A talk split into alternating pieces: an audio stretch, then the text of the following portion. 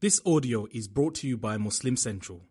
Please consider donating to help cover our running costs and future projects by visiting www.muslimcentral.com forward slash donate.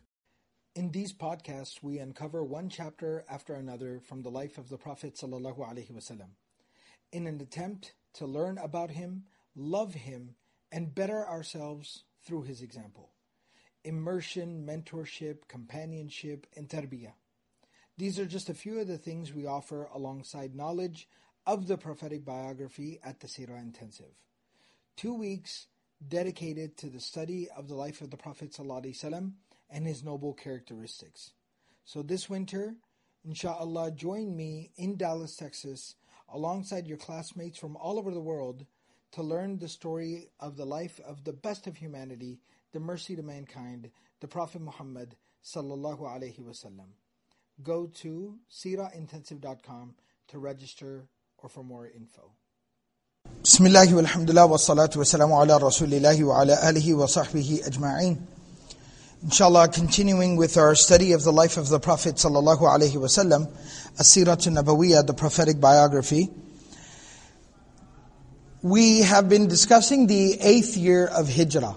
Now obviously, um, by and far, probably the largest uh, event, or rather the greatest event uh, that occurs during the eighth year of Hijrah, the eighth year of the Prophet ﷺ's residence in the city of Medina, is the conquest of Mecca, Fathu Mecca, the opening of Mecca. And inshallah, that's what we'll be talking about in the next session. This particular week, what we're going to be discussing and talking about is what we discussed previously were the campaigns of Mu'tah, and then we also, furthermore, uh, talked about the um, Prophet wasallam sending letters to the different kings and rulers of the different regions of the world, the major regions of the world at that particular time. What we're going to be talking about today is two events that occurred towards the middle of the eighth year of Hijrah. Now, of course, no event from the life of the Prophet ﷺ is insignificant or minor uh, by any means. However, comparatively speaking, within the life of the Prophet ﷺ, you do have these major events that were turning points, such as the Battle of Badr, the Battle of Uhud, the Battle of the Trench, and so on and so forth. So these are two smaller campaigns that the Prophet ﷺ, he himself did not go on. Rather, he sent these two campaigns that we're going to be talking about today. And while we'll talk about those campaigns, exactly what happened, there wasn't any type of major uh, combat that took place during these campaigns or anything of that sort. However, there were some minor, uh, there were individual isolated incidents that occurred on both of these campaigns that are very, very notable because they are the, they, they provide to us a lot of, uh, key lessons and a lot of benefit, as we call in the Arabic language, as we say, fawaid. There are many benefits, there are many lessons, many reflections, and even some legislation, some fiqh and rulings that come from some of these isolated incidents that occurred during these two campaigns. And these two campaigns that we're going to be talking about are, the first one is called Dhatu Salasil, and the second one is referred to as Saiful Bahr. All right, and both of those are basically the names of places. Dhatu Salasil was a place that was bordering uh, Biladu Sham, and the second place uh, is Saif al-Bahar, which basically was along the shoreline, along the ocean side. So the first incident that we're going to be talking about, uh, which is called Dhatu Salasil, in this particular campaign, the Prophet ﷺ had sent the newly converted Amr bin al-As, radiallahu ta'ala anhu, who of course, you know, pre-Islamically, before Islam, he was known as a major leader of his people, a leader of the Quraysh. He was considered a brilliant um, strategist and a very, very intelligent person when it came to, you know, uh, diplomacy and uh, intertribal relations and things of that sort. And of course he had accepted Islam and part of the benefit of accepting Islam at the hands of the Prophet ﷺ was that of course you were, you were sitting before the Prophet ﷺ. Your hand was between the hands of the Prophet ﷺ. You were witnessing divine revelation. So, you know, the, the type of spiritual growth that we could not even achieve in a lifetime would be achieved within moments. Because you were there in the company of the revelation and in the company of the Messenger of Allah, Muhammadur Rasulullah sallallahu alaihi wasallam. So the Prophet ﷺ had sent him at the head of a small contingent, a small group, uh, in the direction of Dhatu Salasil. When they got near there, the narrations mention, the books of history they mention, that they feared that the enemy that might be meeting them would be a lot larger than them in number. So again, Amr bin al-As was a very intelligent person. so rather than kind of brazenly uh, just kind of rush or, you know, run into battle, what Amr bin al-As radiallahu ta'ala anhu did was yastamidduhu. He sought uh, reinforcements from the city of Medina. He wrote to the Prophet ﷺ, sent a messenger, and said, we need some reinforcements. So, فَنَدَبَ رَسُولُ اللَّهِ صَلَّى اللَّهِ الْمُهَاجِرِينَ الْأَوَّلِينَ The Prophet ﷺ said, not only will I send you reinforcements, but I'll send you the best people that I have. So the Prophet ﷺ uh, he said, okay, who amongst the senior companions, the early, early converts to Islam, the early Sahaba, the Muhajirun, who amongst them is ready to go? Abu Bakr radiallahu ta'ala anhu, Umar bin al-Khattab radiallahu ta'ala anhu, and many of the early Muhajirin, the Meccan Muslims, they basically got up and they raised their hands and they volunteered themselves and they went. Now, the first thing I want to really pause very quickly for and highlight here um, is that we're talking about the Abu Bakr and the Umar radiallahu ta'ala anhuma and people of that caliber. Right? These are folks that have, at this point in time, put in 20 years by the side of the Prophet ﷺ. They've made every sacrifice imaginable for the sake of Islam and in the cause of Allah subhanahu wa ta'ala. And they are senior companions, and the Prophet ﷺ does actually value their input and their counsel and they are very uh, helpful to the Prophet ﷺ.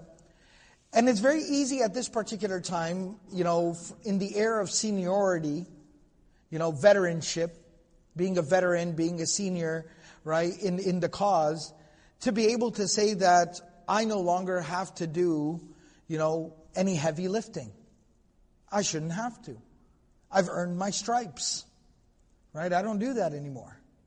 So when the call is made, and this is also key on the part of the Prophet ﷺ. This is the tarbiyah of the Prophet ﷺ. This is the, the, the, the mentorship and the continuous spiritual development provided by the Prophet ﷺ. That the Prophet ﷺ was very cautious and very, you know, particular about this. That how do I not allow the senior most even of the companions to become spoiled? To kind of start to, and not that the Sahaba radiallahu ta'ala anhum were, you know, had any inclination of that, but it's a lesson. Because the Prophet ﷺ is our role model. That generation is a, is a uh, template, is basically teaching us how to operate and how to do things. So the Prophet ﷺ, he himself says, no, no, no, not only will reinforcements go, but the senior most companions will go. And Abu Bakr and Umar radiallahu ta'ala anhuma, they don't just kind of look around and be like, what? What are you looking at me for? You know who I am? You want me to go? Do you have even any idea who you're talking to? I was doing this when you were still in diapers. Right? Yes, we should respect our elders and respect our seniors and respect people who've been doing, you know, hard work for a very long time. But it's that balance, it's that beautiful balance of the sunnah that the Prophet ﷺ taught us. We respect the seniors. We respect those who've been making, you know, efforts long before we even understood anything. But the advice of the Prophet ﷺ to them is also they should never consider themselves above any type of work rolling their sleeves up, doing some heavy lifting, getting involved, doing what needs to be done. And so Abu Bakr and Umar radiallahu ta'ala raise their hands and volunteer, ready, bismillah. Right? If right now a call is made that, you know, we need some folks to go and, you know, maybe there's a, there's a little bit of a mess in the wudu area in the restroom, can anybody clean up? Uh, so we make an announcement, you know, who's ready to go and help out. And I'm sitting here being like, okay, so who's ready to help out? Yalla, bismillah. You know how much reward you get? But me, brother, look. This, this thobe is very nice looking, right? So there's that idea. But do I still have the willingness to, you know, pull off my sweater, roll up my sleeves, and get in there and do some work or not? Or now do I consider myself above this, beyond this? It's a very, very interesting idea. And that's what the Prophet ﷺ instilled within the companions, and that's what we need to hear again today. So Abu Bakr and Umar radiallahu ta'ala anhuma volunteered themselves. And by the way, that's, say, you know, like the, as the old expression goes, it's not really authenticated completely as a hadith of the Prophet ﷺ. Marfu'an lam yasih marfu'an. But it's a, it's a saying of the wise and the ulama and the scholars. And the meaning of it is something that has been very near and dear to the hearts of Muslims for a very long time. And that is, say, uh, uh, Sayyidul Qawmi Khadimuhum. That a true leader of the people is the one who serves his or her people. That's a true leader of the people. So that's what made Abu Bakr and Umar radiallahu ta'ala the leaders that they were. So anyways, they volunteer. And the Prophet sallallahu alayhi wasallam amara alayhim Rasulullah sallallahu wasallam Abu Ubaidah bin al-Jarrah. The Prophet wasallam didn't even put Abu Bakr and Umar in charge of the reinforcements. He put another senior companion, albeit Abu Ubaidah ibn al-Jarrah radiallahu ta'ala anhu, he put him in charge. So Abu Bakr, can you imagine any scenario where there's a group in which Abu Bakr or Umar, let alone both of them are in, where either one of them is not in charge of that group? Is that even fathomable to us? Can we even comprehend that? But neither one was in charge. Abu Ubaidah was in charge. Abu Ubaidah is also a great person, right? The Prophet ﷺ said, Aminu hadhi ummah the most trustworthy man of this ummah. Right? So he's put in charge. But this, this lesson in leadership gets even better as we proceed, as we move along. So when they go and they proceed and they meet up with Amr bin al-As and the original group of Muslims that had gone out there, they meet up with them.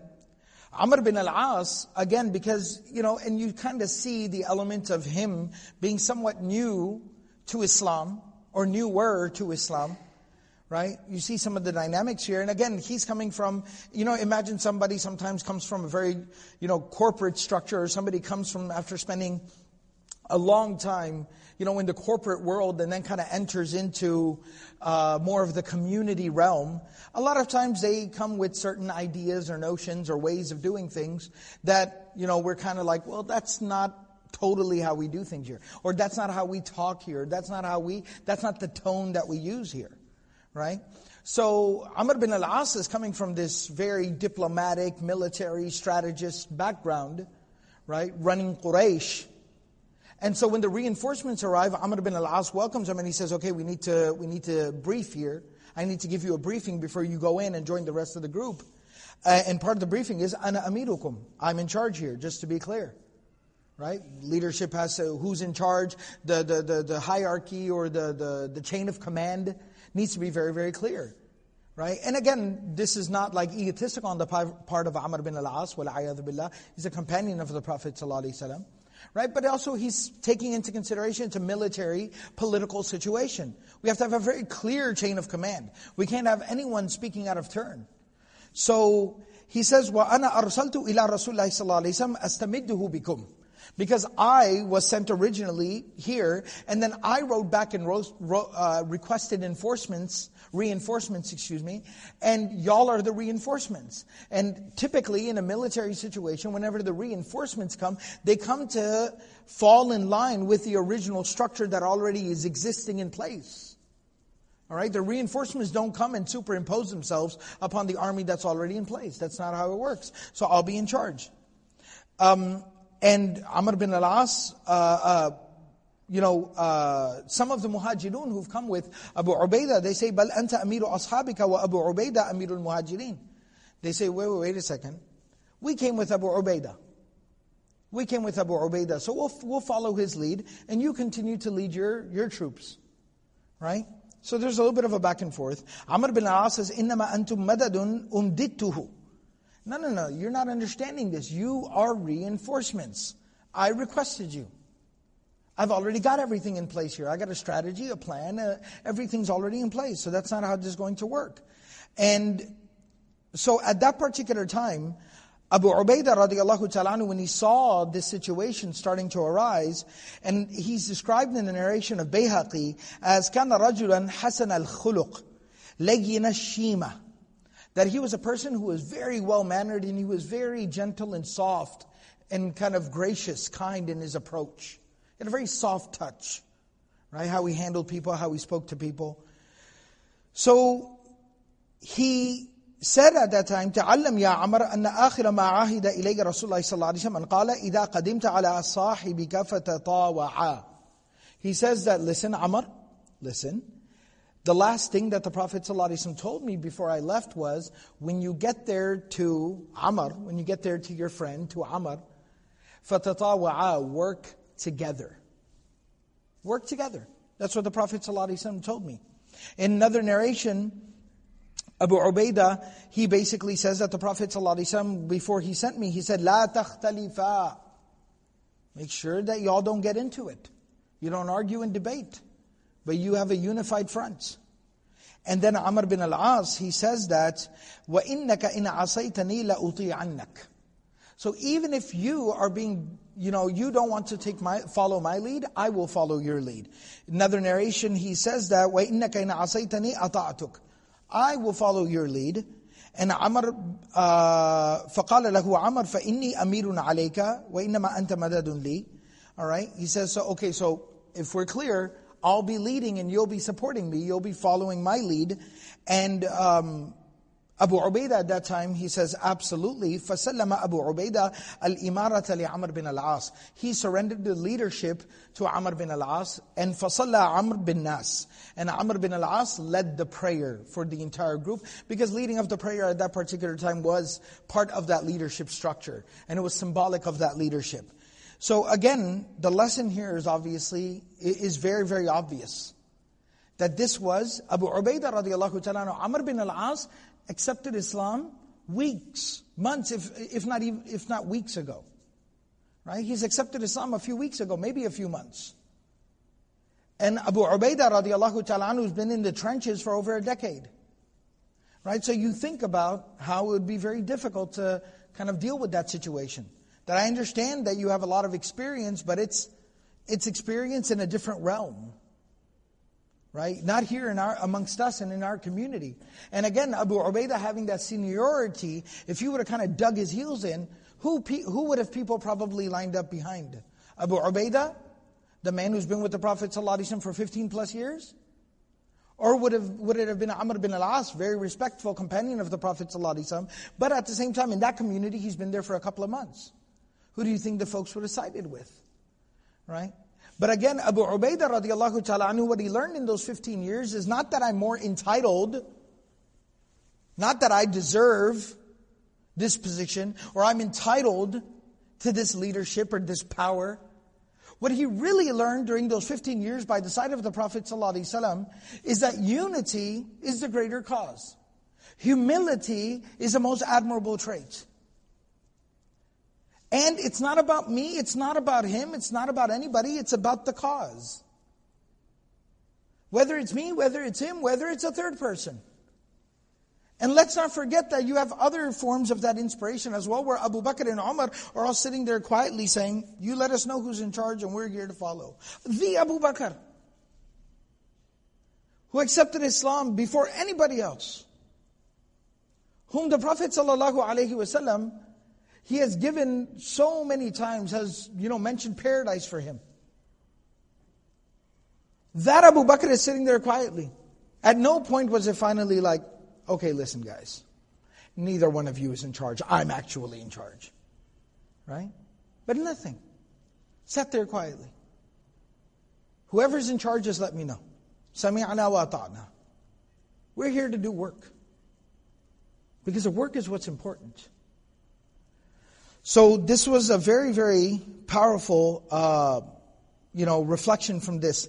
And uh, related to this, when they got back to the city of Medina, and I'm going to be talking about that in just a moment, but just related to this while we're here, connected to this, when they got back to the city of Medina, Amr bin al-As radiallahu ta'ala anhu, it's a hadith uh, that's mentioned in Bukhari. Amr bin al-As radiallahu ta'ala anhu, he says that when we got back, and at that point in time, you know, I was just, he says, فَحَدَّثْتُ نَفْسِي أني لم يبعثني على أبي بكر وعمر إلا لمنزلة لي عنده. I got back to Medina and by that time I was kind of thinking to myself that look, I was just in charge of a group in which there is Abu Bakr, there is Umar, and the Prophet ﷺ put me in charge.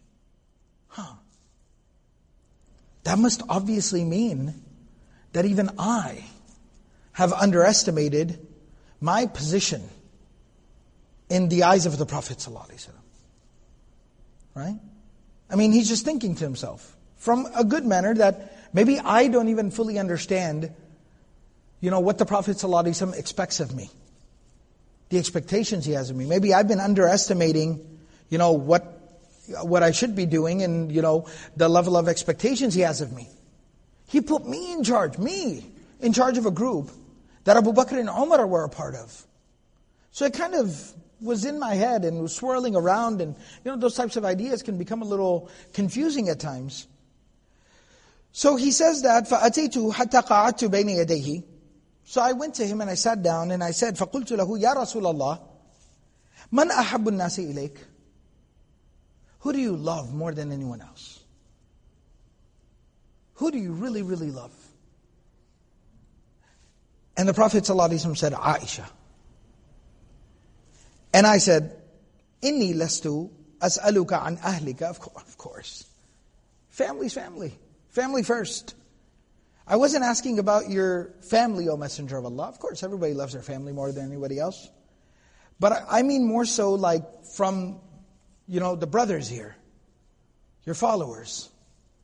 Who do you love? And he said, the Prophet ﷺ said, Abuha, her father, Abu Bakr. And again, the note that our ulama mentioned is that the Prophet ﷺ didn't even say Abu Bakr, he said Aisha's father. That's how much love he had for Aisha radiallahu ta'ala anha. But he said Abuha, Abu Bakr, her father. So I said, okay, not the answer I was hoping for. Thumma Then who? And he said, Umar. I said, okay, okay, that's fair, fair. Abu Bakr Umar, I get it. Then I said, thumma man, then who? Jazakallah khair. I said, thumma man, then who? And he says, hatta addada rahtan. رَهْطًا Another narration, he says, فَعَدَّ رِجَالًا Then he said somebody else. And I said, ثُمَّ مَنْ He said somebody else. And I said, ثُمَّ مَنْ Then who? Then he said somebody else. Then who? Then somebody else. Then who? Then somebody else. And a long list of people kept going. And my name hadn't come up yet. So at that time, قُلْتُ فِي نَفْسِي لَا أَعُودُ أَسْأَلْ عَنْ هَذَا I said, I, I, I thought to myself, فَسَكَتْتُ He says, I got quiet, مَخَافَةَ أَن يَجْعَلَنِي فِي آخِرِهِمْ I got quiet before I ended up finding out that I would be at the end of the list. And I said, I'm not going to ask him this question ever again. Right? So it's just, a, it's again a little bit of that perspective and lesson in the sense of sometimes we can get into our own heads. Right? We can fixate kind of on the wrong things. Right? And more so focusing on, again, the task at hand the work that's in front of us, the work that needs to be done, and worrying less about winning favor and having position and being a part of an inner circle and being some type of an exclusive club member or some type of members only association, right? That instead of worrying about those types of things, um, more so focusing on and worrying about the work that needs to be done.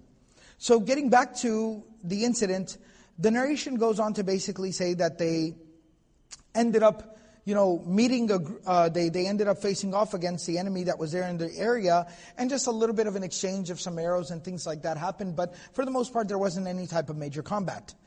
But while we were coming back, they said while we were returning back, there's a narration in the Sunan of Abu Dawud in which Amr bin al-As, he tells the story, and he basically says that what happened was, it was very, very cold. It was wintertime and it was extremely cold, and we're out in the elements right? We're exposed to the elements. We're just traveling, camping out out in the open. And what happened was that at night, I woke up in the morning, like at Fajr time, needing to take a ghusl, a bath of purification. Ihtalamtu. So I needed to take a bath of purification. I needed to shower and cleanse myself when I woke up at the Fajr time. But it was freezing, freezing cold. And we were out in the open.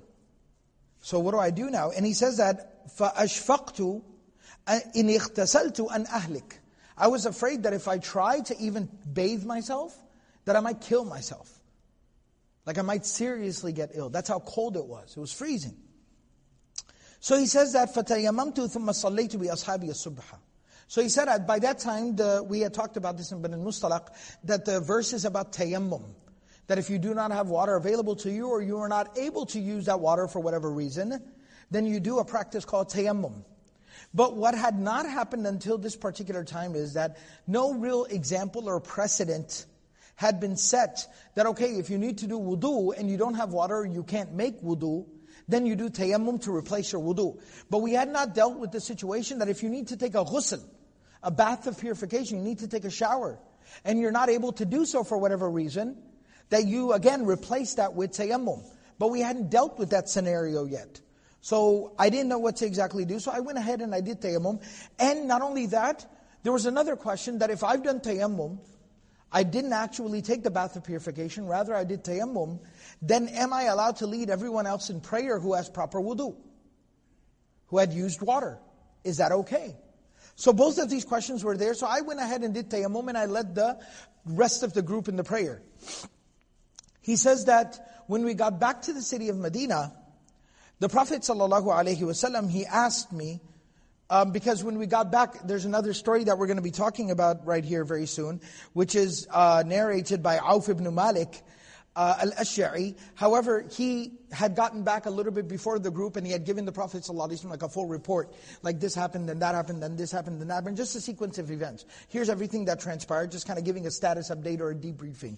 So one of the things that came up was we dealt with a little scenario. We weren't exactly sure what the technicality there is, but Amr needed to take a shower. He couldn't because it was so cold. So he did take tayammum and then he led the prayer.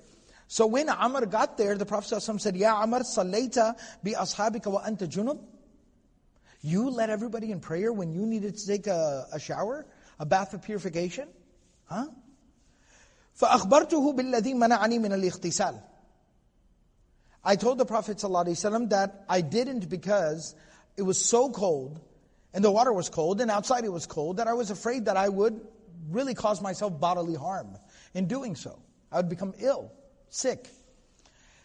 So, and then I said, وَقُلْتُ إِنِّي سَمِعَتُ رَسُولَ اللَّهِ وَإِنِّي سَمِعَتُ اللَّهَ سُبْحَانَهُ وَتَعَالَى يَقُولُ And I remember hearing the verse of the Qur'an, وَلَا تَقْتُلُوا أَنفُسَكُمْ Don't kill yourselves. So that's why I decided not to take a shower and I went ahead and did tayammum. And فَضَحِكَ نَبِيُّ اللَّهِ صَلَّى اللَّهِ عَلَيْهِ وَلَمْ يَقُلْ شَيْءٍ The Prophet ﷺ kind of laughed because, you know, the way he quoted the ayah, like, don't kill yourself. Because you, the Prophet ﷺ kind of laughed like maybe he's being a bit dramatic, right? Uh, don't kill yourself. You just have to take a shower, easy there, right? But the Prophet ﷺ understood that still you feared for your health. And that's why you decided not to, and you did tayammum, وَلَمْ يَقُلْ شَيْئًا And the Prophet ﷺ did not correct him or reprimand him. And so this is a lesson in two things. Number one, part of the sunnah of the Prophet ﷺ, this is kind of a technical point, so just bear with me. But what we call the sunnah of the Prophet ﷺ is what the Prophet ﷺ said, what the Prophet ﷺ did, أقوال النبي صلى الله عليه وسلم وأفعاله وتقريراته and the things the Prophet ﷺ allowed the things that he approved of the things that he did not correct so if something was done in his presence or something was informed to him and he did not correct it he did not reprimand it then that automatically means that he was approving of it so this is how we know that this was approved by the Prophet ﷺ. And this is one of the things that teaches us that tayammum can not only replace the wudu, but can also replace the ghusl in its entirety. Right? If somebody has to take a ghusl and no water is available, just like somebody who needed to do wudu would do tayammum, somebody who needs to do ghusl can also do tayammum. And then furthermore, as a detail, what does a tayammum for ghusl look like? It looks like, it is just the same as a tayammum for wudu. There's in fact a narration from Ammar bin Yasir radiallahu ta'ala anhuma. Now one time they were on a journey like this and they couldn't find water and Ammar bin Yasir needed to take a ghusl, a bath of purification. So he laid down on the ground and he started rolling around. And the Prophet ﷺ said, Asirta himaran? Are you a donkey? right? Because you know sometimes animals will drop down and kind of flop around in the dirt. Um, so he said, are are, "Have you become a donkey?" And he said, "No, I have to do tayammum." He said, "That's not how you do it. You do the same tayammum you would have done if you do for wudu. You Yuridu billah bikumul yusra wa la yuridu bikumul usra. Allah doesn't want you to do that. All right? And that's the second lesson that I wanted to mention here is that a lot of times we just don't completely comprehend and understand how practical, practical our deen and religion is. We underestimate the practicality of our deen and our religion. that if somebody needed to do a ghusl, needed to take a, a shower, like religiously, a bath of purification to cleanse themselves, and it's freezing cold outside, and they don't have any type of shelter or recourse, like warm water or anything like that, then they're not obligated to basically be out there in freezing temperatures and somehow pour, you know, ice water on themselves and kill themselves. That's, that's not our deen. But our deen has a lot of practicality. There's an authentic narration of the Prophet ﷺ that whenever the Prophet ﷺ was presented with two options, أَخَذَ أَيْسَرَهُمَا The Prophet ﷺ would always take the more practical of the two courses of action. Ad-deen yusrun. Our deen is extremely practical. Very, very practical. And a lot of times when folks fear like, when folks feel like the deen or the religion is a little overbearing or too difficult or impractical, more often than not, more often than not, in fact, all the time, it's usually a case of a lack of knowledge. Or maybe they're talking to the wrong people, which again is that same lack of knowledge. Right? Not having the correct information. Because our religion is not impractical in any way, shape, or form. So that's another uh, incident that occurred on this particular campaign. And the third one, the third one is Auf ibn Malik al-Ashja'i radiallahu ta'ala anhu. He says, I got back a little bit earlier because sometimes what they would do is they would send somebody ahead of the group to go ahead and let everyone know in Medina that the group is arriving. They'll be here in a few hours or something like that. Because the Prophet ﷺ was very particular about going outside of Medina and welcoming the group back in welcoming people home. And also just so the families could start to prepare and anticipate the arrival of their loved ones. So they sent Auf ibn Malik al-Ashja'i radiallahu ta'ala anhu ahead of the group. And he says, I arrived before Fajr. I arrived in the pre-Fajr hours. Like suhoor time, tahajjud time. And so the Prophet ﷺ was praying at home. Yusalli fi baytihi. So I went there and I sought permission to go and talk to the Prophet ﷺ. So I could brief him before the Fajr prayer because then he would have to lead the Fajr prayer and then, you know, maybe tend to different things. So I just figured now would be the best time. So he said, yes, come in, talk to me. فَسَلَمْتُ عَلَيْهِ said salam to him. And the Prophet ﷺ, it was very, very dark, right? They didn't have lights and things like that. It was very dark. So the Prophet ﷺ, when I said salam, he recognized my voice. He said, Auf ibn Malik? That's Auf ibn Malik, right? And I said, Auf ibn Malik, Ya Rasulullah. Yes, this is Auf ibn Malik. Right? And so the Prophet ﷺ did said something so profound. He said, Sahib al-Jazur? Sahib al-Jazur? Jazur basically refers to camels. Camels that are sacrificed. Alright? Slaughtered. So he said, the, the Mr. Camel, right? Sahib al-Jazur? Mr. Camel meat? And Auf ibn Malik said, Bi abi anta wa ummi ya Rasulullah. He said, I would sacrifice everything for you, Messenger of Allah you know, you, you never cease to amaze us. Like if I didn't already believe, I would believe right now.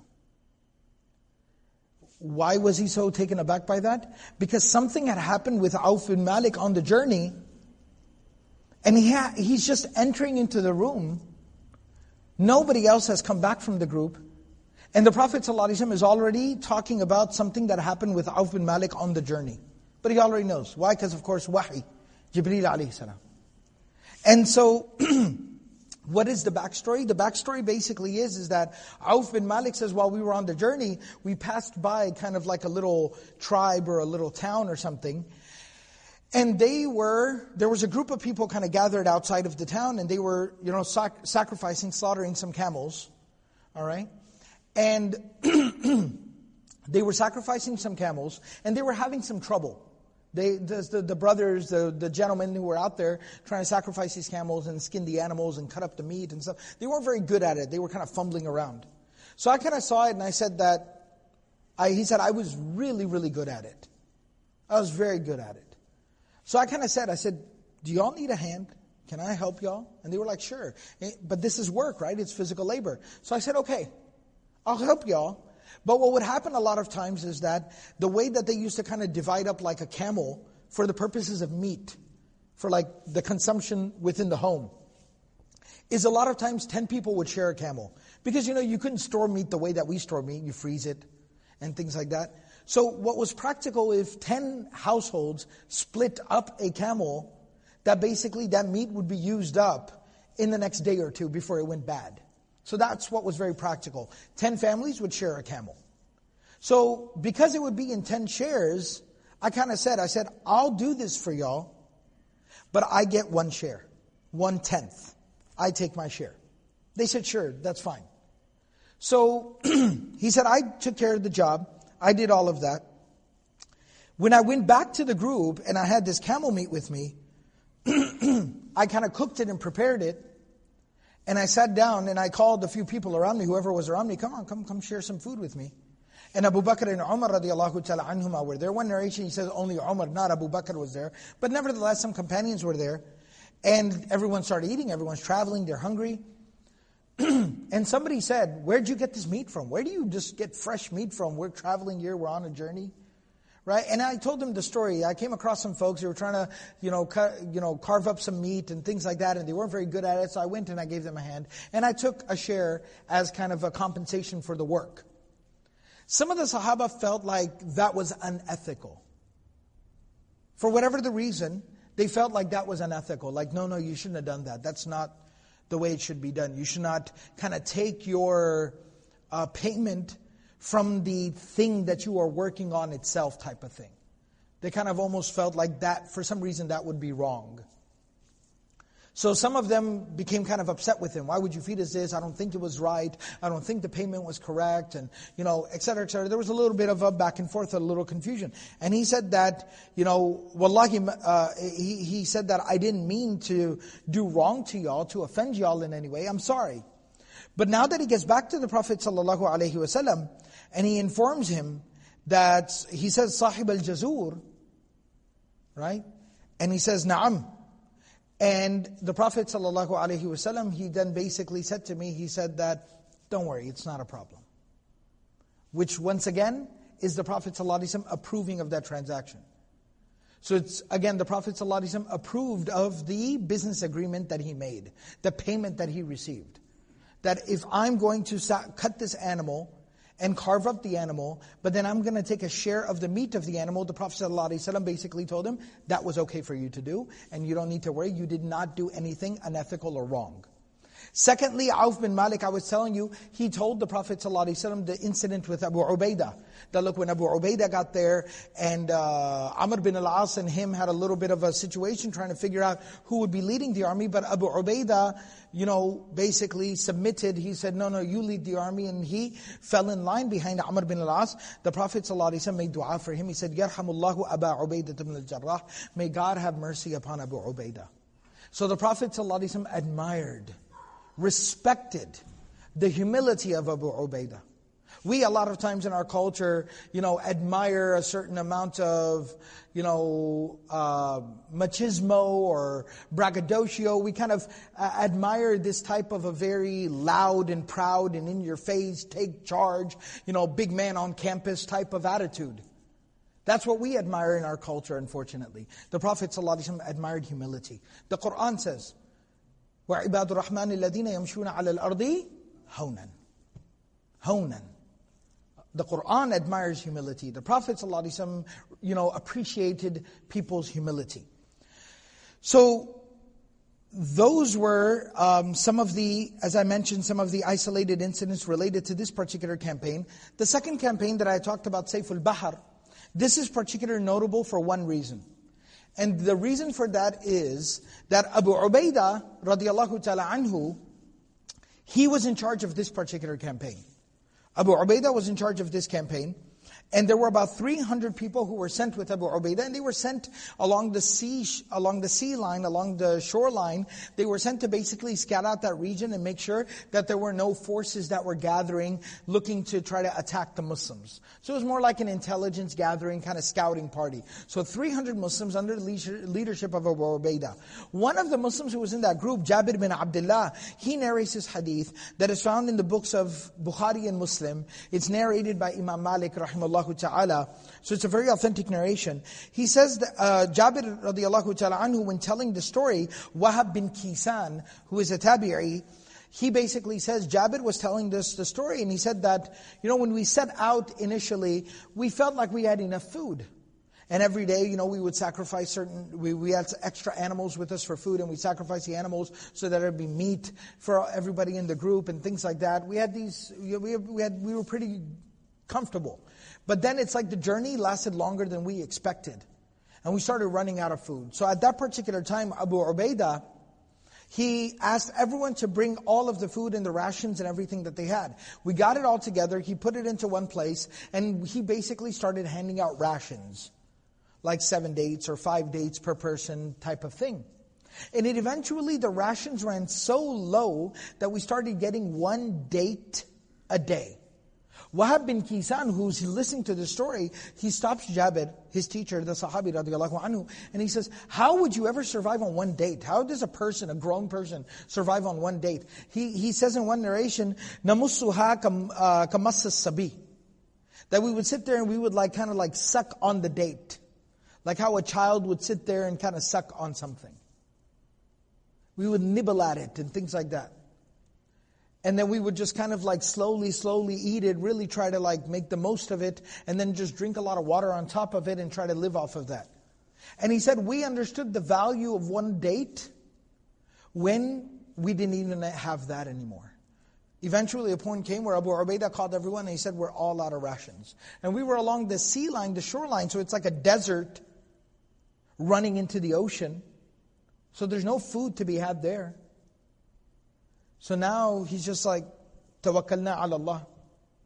And he said, all day long we somehow kind of got through, and then when we went to go sleep at night, we were so hungry, the pangs of hunger, we couldn't even sleep. So then some folks started like pulling leaves from trees, and then they would soak it in water, and then we would just basically eat that and drink the water, just trying to get something in our system. And he said the situation started to become very, very dire. He says until we were on the, on the shore, and there was this gigantic creature that had been beached. Kind of must have been brought out by the ocean. It was a whale. But these are the Arabs, they're desert dwellers. They have no idea, they've never seen a whale before. So some of the narrations are quite interesting, where some of them are just a dabbatun azima, this gigantic creature. Right? They don't know what to make of it. And some of the, some of the narrations actually remember, mention al-ambar, that it was a whale. And they say this gigantic creature was there, and some of the people were kind of like, because the ruling in Islam is that you're not supposed to eat from a, uh, an animal that, land animal that you find dead, like roadkill or something like that, carrion, meta. You're not supposed to eat it. You have to kill the animal fresh. But obviously, the ruling with seafood and fish and things like that is different. And so, but because a lot of folks didn't know what to think, like, that's not a fish. In some of the narrations, they actually, the word that they used to describe it is mithru dharib. They said that's a small mountain. That's a mountain. Dharib, it means a small mountain. Jabal Saghir. That's a small mountain. So there was a little bit of a conversation like, what do we do? Should we eat it? Should we not eat it? And eventually, you know, um, Abu Ubaidah basically said that a lot of folks think, think it's okay because it's from the ocean, it's from the sea, okay? But those folks who are not really completely sure, you know, at this point in time, we're starving to death. So we are illa maturirtum ilayhi, as the Quran says, unless you find yourself at the brink of death. Then you just gotta survive, whatever that takes. So Bismillah. And then they just talk about it. It's so interesting how they talk about it that they say that we ate, we were 300 people, and we ate from that animal for a whole month. We survived off that animal for a whole month. 300 people ate from that animal for a whole month. And he said that, you know, we had become, started to, you know, your cheeks started to go in and we started to become kind of really, you know, emaciated, malnourished. And on top of that, because it was a desert and things like that, and when you're not, you know, eating and drinking enough, then, you know, our skin was kind of cracking and things like that. Lips were going dry and cracking. And he said, not only did this animal have meat, but all the fat, the blubber, the flesh, and things like that. And he said, we started, we would take that, we would scoop it out in buckets, we'd warm it up and we'd rub it on our bodies. So he said, we were like well moisturized. We were very well fed. He said, we looked fantastic. Um, and we were doing great. We were living it up in this whale. And he says that before we left the scene, and then what we did was we had taken a lot of the meat and we had cut it up and we had dried it, kind of like, if you will, like fish jerky, all right? Salted and, and dried. And so now that we had kind of like, we had food on the go as well. And so after we had fully prepared to leave, we did a couple of things like how, you know, in our culture we would like take pictures or whatever now right? So they said we decided to do a couple of things just to remember and be able to go back and tell people about how huge and unbelievable this thing was. So he said what we did was, and he said our Amir, Abu Ubaidah, he was a part of this whole setup, by the way. Right? So he says what he did was, we took two of the, two of the bones, like the ribs, kind of like the bones. We took two bones and he made people kind of like stand there and hold the bones up. Like if the animal was intact, how the bones would be standing like this. We made people hold the bones up like that. And then a man sat on top of a camel and rode, and he was able to pass through under the arches of just the bones. That's how huge the animal was. A man sitting on top of a camel could pass through there. And he says that the eye, the socket, the eye of the animal was so huge that we that 13 people fit inside of the orbit, inside of the eye socket, like we got in there. The only thing that was missing was Instagram. Right? So so we all got into the eye socket of the animal. That's how huge this animal was. So he says that, you know, we made our way back to the city of Medina Very, like you said, well fed and looking nice and moisturized and, you know, oiled. Our hair is slicked back and we're looking sharp. And we got back, and the Prophet ﷺ was somewhat expecting, right? Of course, he's a messenger of Allah ﷺ. So he had a smile on his face welcoming us back, you know, and he said, tell your story to everybody. And we told everyone the story, and everyone's like, no way. And then we told him, yeah, yeah, we took the bones and a person could pass through, and they're like, oh my gosh.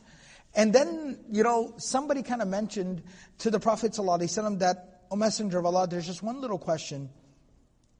We weren't completely sure if it was okay for us to kind of eat the animal to begin with. There was some folks who had some questions because we found it they are beached. So we weren't sure. And the Prophet ﷺ in a hadith of Sahih Muslim, he said, Huwa rizqun, akhrajahu Allahu lakum. This was sustenance that God provided to you. فَهَلْ مَعَكُمْ شَيْءٌ مِّن لَحْمِهِ تُطْعِمُونَ Do you have any of, meat, uh, any of its meat left that you could feed us? فَأَرْسَلْنَا إِلَىٰ رَسُولِ اللَّهِ صَلَّى اللَّهِ عَلَيْهِ فَأَكْلَ مِنْهُ And then we gave the Prophet ﷺ some of that fish that had been dried, and the Prophet ﷺ ate from it. He said, this is blessed rizq. God sent this for you. And of course, the profound lesson here, once again, is very, very obvious, but nevertheless, still extremely profound. That the ayah of, this is the ayah of the Quran, the ayat of the Quran coming to fruition, being demonstrated, being manifested.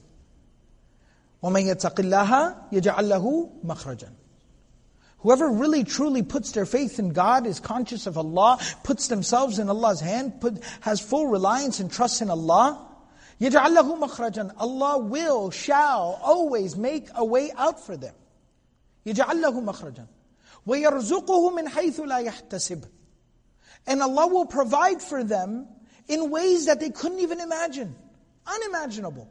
وَمَنْ يَتَوَكَّلَ عَلَى اللَّهِ فَهُوَ حَسْبُهُ Whosoever puts their faith and their trust in Allah, Allah is enough for them. Allah is enough for them. This conversation right here really, you know, it, it, it exists in a very interesting space and place within our lives. Because at the same time, Whenever, if you talk about this, the first thing that is contributed to the conversation is, اعقل ثم توكل. Tie your camel and then have trust and faith in Allah. And how do we kind of resolve those two things? Well, the, the, the, the sunnah is always about balance. It's balance between the two. And understand that i'qid thumma tawakkul is, is not so much about, you know, um, do whatever it takes by any means necessary, do whatever it takes. You know, that's not so much of the idea. The idea here is about have integrity, have self respect, put work in. But know very well that in spite of putting work in, it still might not be enough. And things might not work out as you have planned. And then who's the one that makes sure that you'll be okay in spite of that? Allah.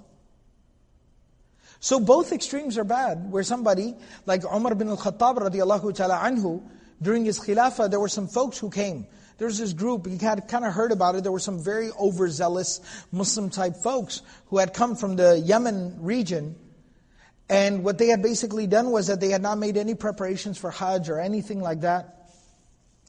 And, you know, they kind of came, and, and they were, they were kind of preaching like a little bit of overzealousness. And Umar radiallahu ta'ala heard about it and he went to go talk to them and he said, what's going on with you guys? You know, did you guys prepare to come for Hajj? And he's like, no, we didn't prepare. We had tawakkul on Allah. So he said, okay, if you have real tawakkul on Allah, you have real trust in Allah, then what you should have done, you shouldn't have come with any caravan, any group. You should have come by yourselves. Trek the whole way yourself. You shouldn't have come with a group. They said, no, no, no. How could we do that? What would happen if we didn't have food and we'd starve to death? At least by being with the group, when we run out of food, then they got food, and then that way we get some food too. He said, Antum mutawakilun. He said, You people don't have tawakkul. You guys are not people who have faith and trust in Allah. You people are a bunch of freeloaders. Right? So there is that idea of you do have to make a respectable effort, have dignity, self respect. But there's that opposite extreme as well where we completely discount the element of the faith and the trust in Allah. Where we no longer stand for anything, we no longer have any values, we no longer have any principles, any ethics, any morals. We do whatever it takes, however it takes, whatever it may be. But this is where that interesting space of tawakkul is is that be dignified, be principled, be God conscious, do the right thing, never do wrong to anyone, be fair, be equitable. And that might not seem like the best, the most cutthroat, the most go getter business strategy in the world, but know that Allah will take care of you. And that's more important than anything else is having Allah on your side. Because when everything else fails, Allah subhanahu wa ta'ala will never fail you. When everyone abandons you, Allah will never abandon you. When nobody else is there for you, Allah will be there for you. Inna Allah ma'ana. So this is that very, very profound lesson. And then just a little technical point, and um, uh, there's a little bit of a discussion about this incident, the Saiful Bahar, the one with the whale. Some scholars um, have, like Ibn Ishaq and others, have said that this incident actually occurred before the Treaty of Hudaybiyah. That this campaign, this incident occurred two years ago, in the sixth year of Hijrah. But Imam Bayhaqi and some others have said, no, it occurred in the eighth year of Hijrah. So there's a little bit of a discussion, did this happen during the sixth year, or did this happen during the eighth year? Wallahu ta'ala alam bis sawab. You know, both narrations are sound and they're there, but either way, it doesn't end up having any type of bigger political implications uh, onto the events that were unfolding around this time. But I just thought that I would mention that from an academic point of view. And inshallah, with that, we'll go ahead and conclude here. May Allah subhanahu wa ta'ala give us all the ability to practice everything that we said and heard heard. Um, also, uh, I would be remiss if I did not, at the very least, you know, remind myself and mention, of course, after the prayer, uh, you know, Imam Zia also had said a few words and mentioned um, that it's been very, very tragic and very upsetting and very heartbreaking and very discerning, you know, um, the situation that's continued to unfold in Syria, in Aleppo, and um, you know, there, there definitely, this kind of goes back to that tawakkul in Allah, that there can be, uh, you know, just imagine, if there's a sense of kind of hopelessness on our part, you can only imagine the plight of the people there. But of course, you know, Allah subhanahu wa ta'ala, may Allah subhanahu wa ta'ala grant them strength and conviction and yaqeen and tawakkul. Um, but they probably have much greater spirits than we do. Um, but again, this is that point in that time where when it feels like nobody else is in their corner, we have to know for a fact that Allah subhanahu wa ta'ala has their back. Just continue to make dua. Uh, secondly, um, you know, continue to, we need, I need to continue to educate myself, continue to become more and more aware of what's going on, and then continue to look for avenues and options and opportunities of how I can continuously uh, grow in being a part of the solution, uh, not a part of the problem. And, you know, sometimes when these moments kind of arrive, and in that moment you kind of have that helplessness, um, you know, let's, let's take this as an initiative to try to find ways that we can contribute uh, to making the world a better place and contribute to being a part of the solution. And uh, again, we just do you know, the only thing that sometimes we know to do or that we can do, and that is we make dua that Allah subhanahu wa ta'ala brings him honor, and Allah brings him justice, and Allah subhanahu wa ta'ala frees him from the clutches of tyrants and oppressors, and Allah subhanahu wa ta'ala grants him honor and dignity in both, in this life and in the next. سبحان الله بحمده سبحانك اللهم بحمدك نشهد ولا إله إلا أنت نستغفرك ونتوب إليك